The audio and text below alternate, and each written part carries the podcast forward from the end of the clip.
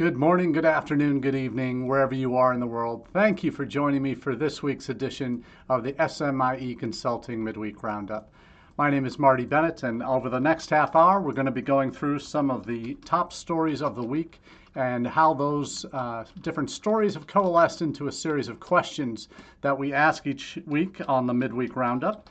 Uh, for those that are new to the Roundup, we take our news stories from our SMIE Consulting all the SMIE news fit to share. And that comes out on Mondays at 9 a.m. Eastern. And you can subscribe to that a couple different ways. And I'll be dropping the links to those in our chat. Uh, so do uh, stay with me as we uh, cover those three questions.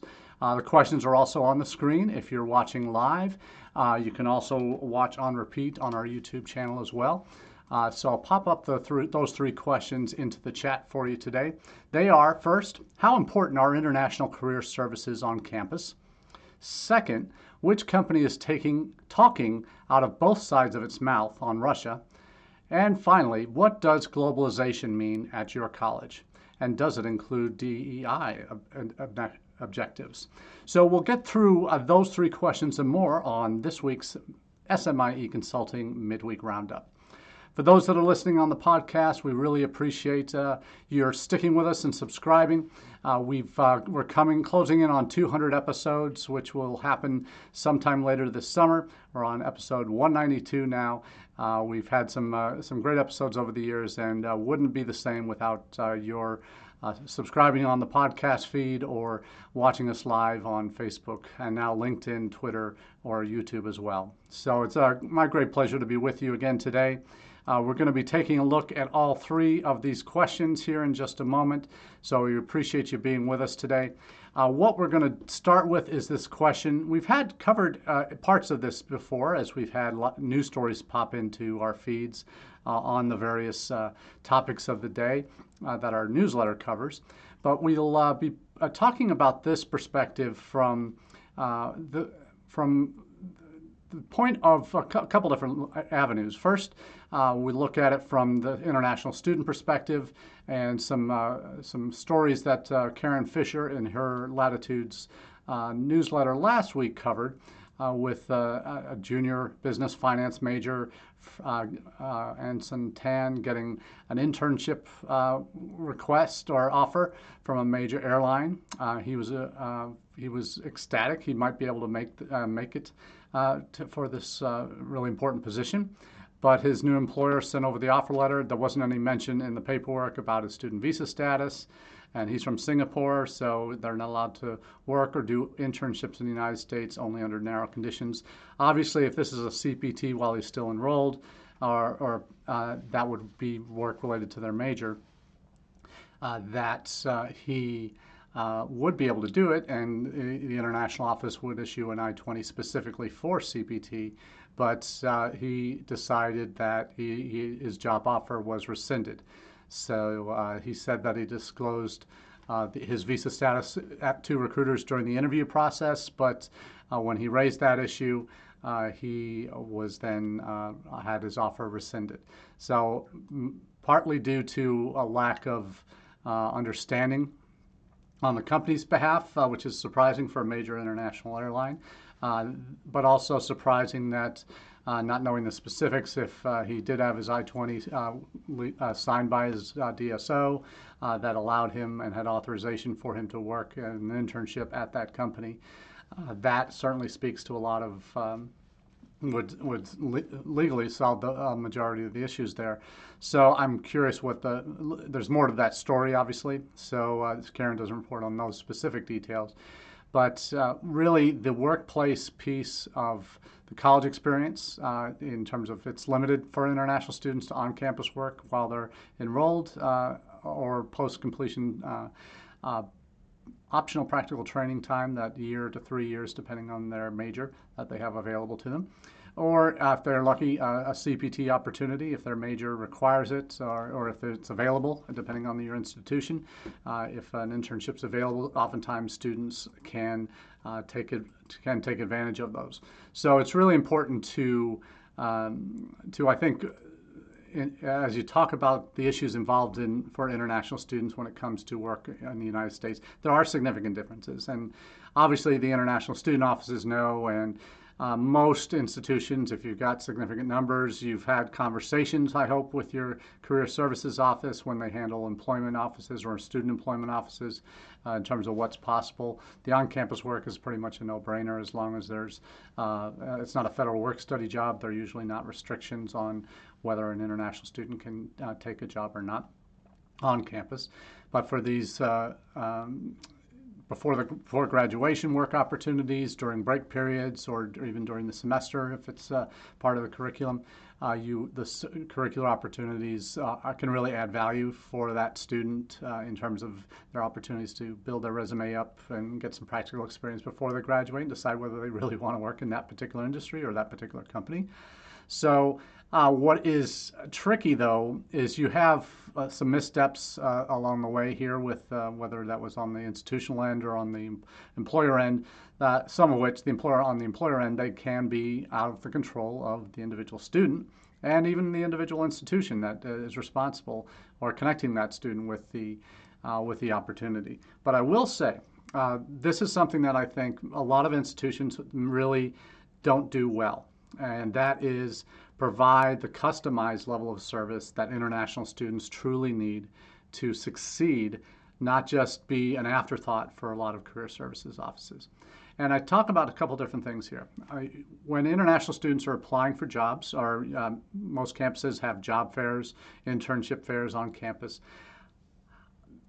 how difficult would it be to require uh, when uh, uh, when employers are signing up for spaces uh, to tick off will you um, will you accept international students with uh, verified curricular practical training authorization to work at an internship, for example, if it's an internship fair, or if it's a post-completion OPT opportunity for for graduating graduating students will that be part of the equation too? Will will you um, will you accept an international student who has legal right to work for between one and three years, depending on the major, uh, and or would you be willing to sponsor students? Do you sponsor uh, st- uh, F1 students for H1B uh, employee uh, employee visas uh, down the road?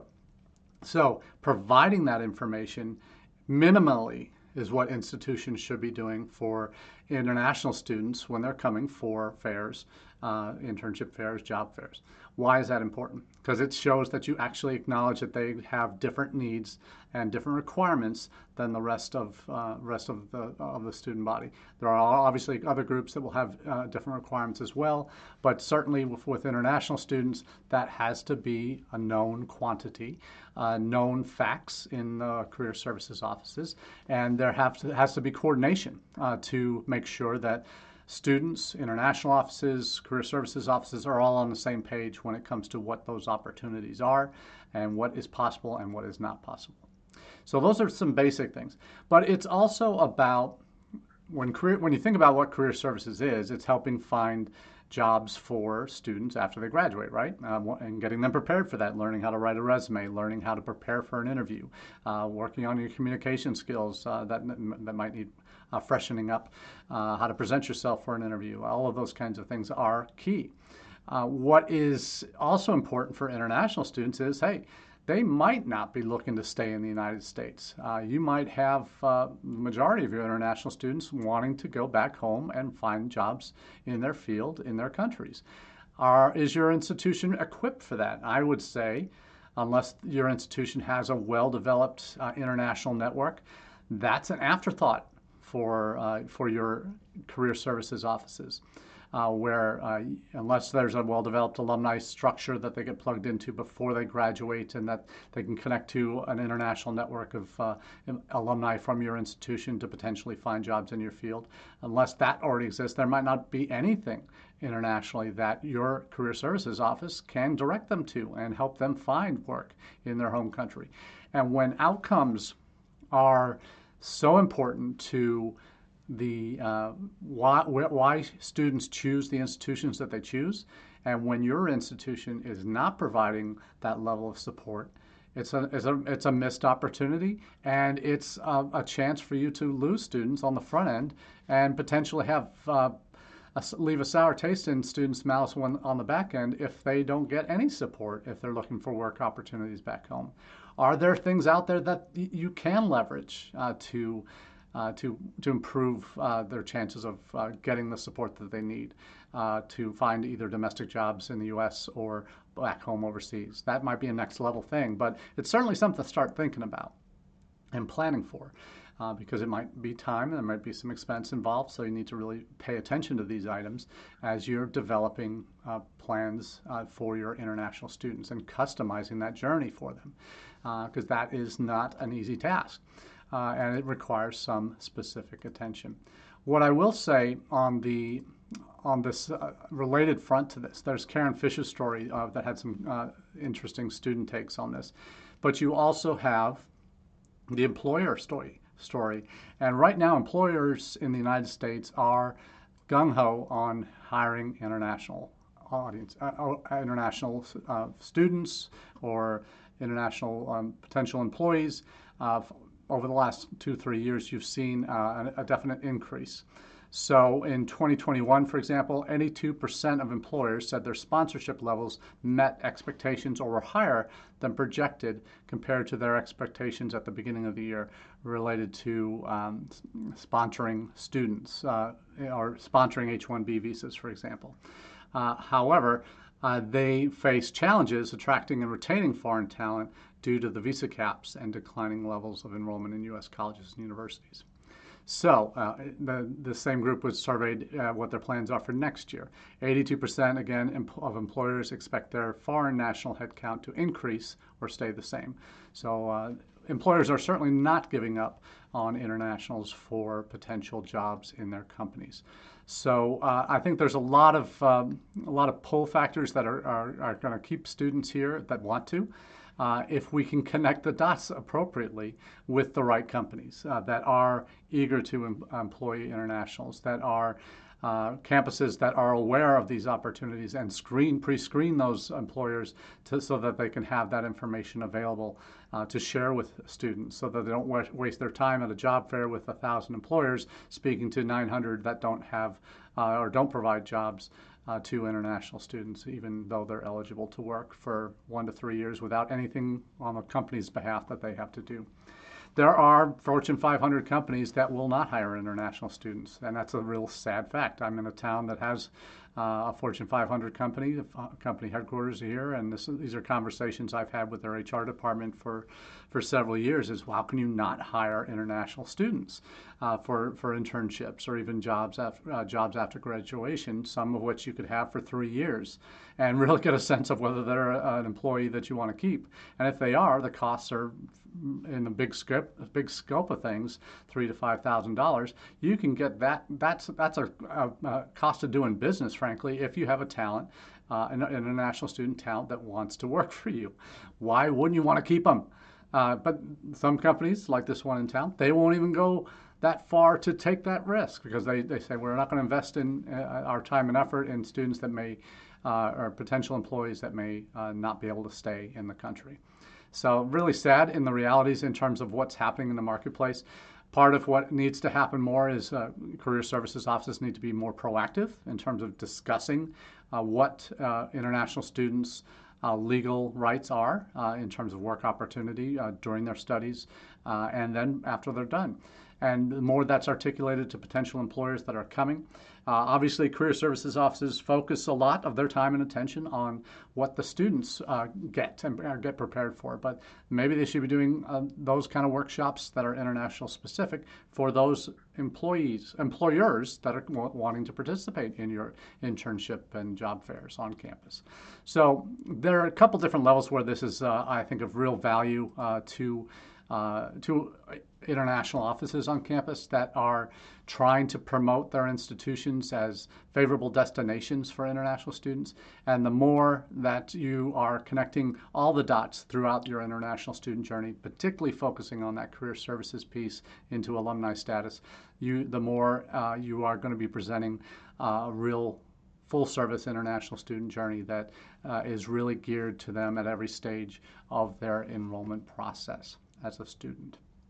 So that's uh, topic number one. Let's move right on into topic two, and this is this is the bad actors um, uh, story that I haven't been wanting to cover. I know there are many of my colleagues uh, in international ed that have uh, been have been carrying the flag for uh, this fight uh, for. Um, for Ukrainian institutions, for Ukraine as a country, for Ukrainian students. Uh, and that has to do with how in, some in, in the international ed community have and are dealing with uh, what's happening in Russia. And that may be because of uh, investments uh, in Russia, maybe because of relationships with particular institutions, maybe a number of different things. But we're talking, the question is which company is talking out of both sides of its mouth on Russia? An article appeared in uh, this week's, past week's Inside Higher Ed, uh, where QS, uh, the, one of the major world ranking in companies out there, uh, had said uh, that after, right after the invasion, they pledged not to rank Russia's universities. And one of the reasons, for those who have been following what's happened in Russia, you know that there's been uh, basically an information shutdown. Uh, it's one one way or the highway for anyone who, in Russia that wants to speak their mind. Uh, and certainly universities have been made to toe the line and all the rectors at institutions in Russia were forced to sign on to a, a document that said that they support uh, Vladimir Putin's uh, special military operation in, in Ukraine. And that uh, there are a number of uh, Russian institutions, uh, at least one, two, three, four, five in the top 800 or so uh, five Russian institutions, so not a huge number, but uh, that five, uh, maybe that's more of a sign of the quality of Russian higher education, but uh, that's only five of uh, five Russian institutions are in the top 800 of, uh, of the QS report rankings. But you see, and all five of those their institutions were um, made to sign on to the this pledge that they support the the Putin's invasion uh, war in Ukraine, we'll say it here. Uh, we, um, what they had said at the outset is QS, at QS, we are united in outrage at the war in Russia. At the war Russia is waging against the Ukrainian people, we believe in the power of international education to promote understanding and collaboration. Yet we have seen images of university campuses indiscriminately attacked and our partners, colleagues, and friends displaced in this humanitarian catastrophe. That statement was removed from the QS website and is available only as above through the Wayback Machine, an archive of old internet pages. That's, uh, that's a line from the uh, Inside Higher Ed story. Uh, on April 4th, uh, QS posted a new version of that statement, which still had much of the same language, but no longer included the statement on redacting Russian universities. So uh, there's obviously surprise uh, in the international ed community and that they're still ranking these. Uh, that um, Times Higher Ed, for example, another major world ranking group, said in March uh, that they would not uh, be ranking uh, Russian uni- universities, and they have abided by that. So uh, that they have get, taken steps to ensure the Times Higher Ed folks have taken steps to ensure the Russia, that Russians, Russian universities are given less prominence in the rankings and their university profiles are not available. So that's Times Higher Ed story. So uh, that uh, is how they have um, felt uh, there's a way to respond. Uh, Times Higher Ed, I should say, not QS. QS have basically said one thing, gone back on it, and are now doing exactly the opposite by continuing to rank uh, the Russian institutions despite their rectors fully supporting uh, the war in Ukraine, and despite crackdowns on free speech on their campuses being the rule of the day, uh, that uh, protesters can uh, that speak against uh, or create fake news uh, saying that Russia actually invaded Ukraine, it can get five years in prison as a result, or longer, depending on the severity of the, of the supposed crime. So this is something that um, that it really bugs me. Uh, it bugs me as an international educator who uh, tries to have as much as possible uh, live, live, walk the walk, talk, walk the talk. Uh, that he uh, talks about uh, related to international education and having standards, having a sense of uh, outrage, moral outrage when things like this, what's happened in the Ukraine, happen. Uh, and even had a colleague at uh, at NAFSA who has family members from both sides. she's she was born in Russia but lived in her husband's from Ukraine. she mentioned that there are two sides to this story, uh, and yeah, it's the two. But she said she uh, she actually believed, uh, and this is a, a, well-educated person at, a, at an institution in the U.S. that she believed that there are that, Russia hadn't com- committed atrocities necessarily, and that uh, it was a special military operation, and that her family in Russia believed that as well. Well, we know that that's the case because they only get that line; they don't get the other side of the story. Uh, so it's uh, it's not it's a war that is uh, Ukraine did not bring on itself. Uh, it's a war that Russia has uh, committed and failed in a lot of different ways. they've had some successes recently in the east, but their their their poor planning, poor logistics, and other other other failings have laid bare a lot of the Cold War hype uh, that uh, uh, was there was nothing nothing really there, or it was maybe 30 years ago, but isn't anymore. Uh, and that's uh, um, that's something that uh, why institutions in the United States haven't gone more fully. Um, fully against, come out against Russian institutions or cutting ties with Russian institutions as MIT did shortly after the war began.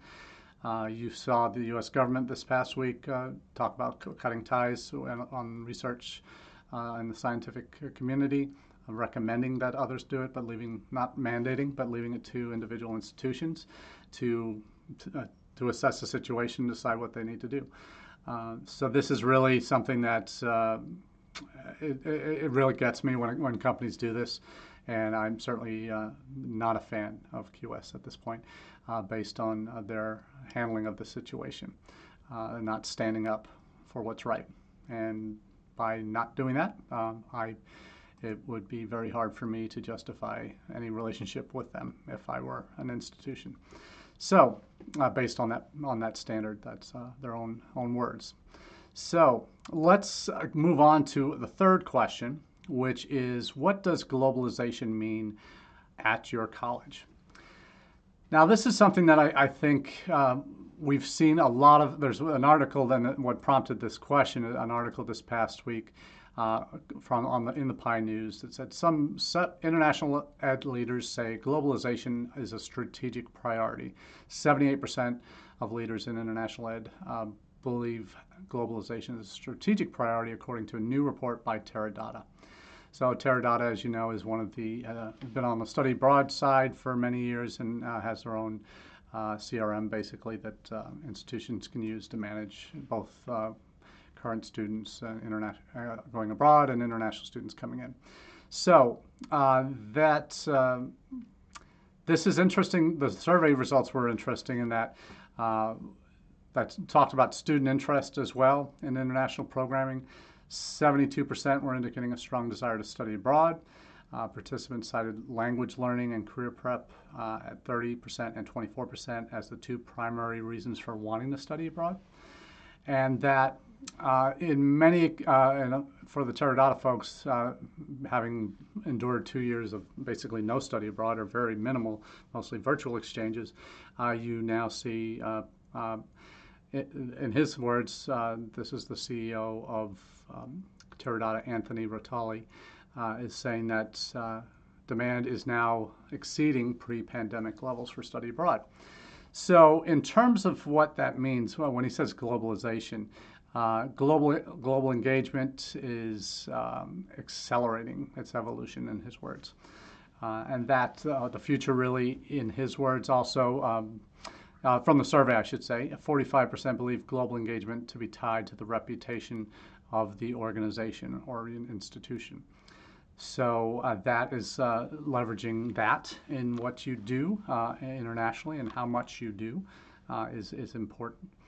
Uh, and they, they asked, international leaders were asked about what the biggest challenges they face currently in the field are. So sh- we should point out that this 78% is a survey of international educators, so um, not necessarily university leaders. So there may be some disconnects, as there often are, between international offices and university leadership, senior leadership, uh, if they're not, if they don't have a prominent seat at the table. Uh, but uh, that at least is encouraging. Uh, that you would hope that 78% would say that their institutions have uh, globalization as a priority because they're obviously funding their offices and they're investing in both international enrollments as well as uh, expanding study abroad and curriculum internationalization and faculty and student exchanges, all of that. So what I think what you see uh, is that there are moves at institutions toward no longer siloing uh, international uh, admissions and international and study abroad uh, or international ed departments. That they are uh, becoming more into more combined units. I know at one of the institutions I'm working with uh, working for actually, uh, we've created a new unit uh, to uh, be the umbrella for all international initiatives, even uh, potentially. Uh, so it's hopefully going to be including English language, study abroad, international missions at the undergraduate and graduate level, but, and partnerships, as well as hopefully um, career services in the in the will be in there in that sphere as well.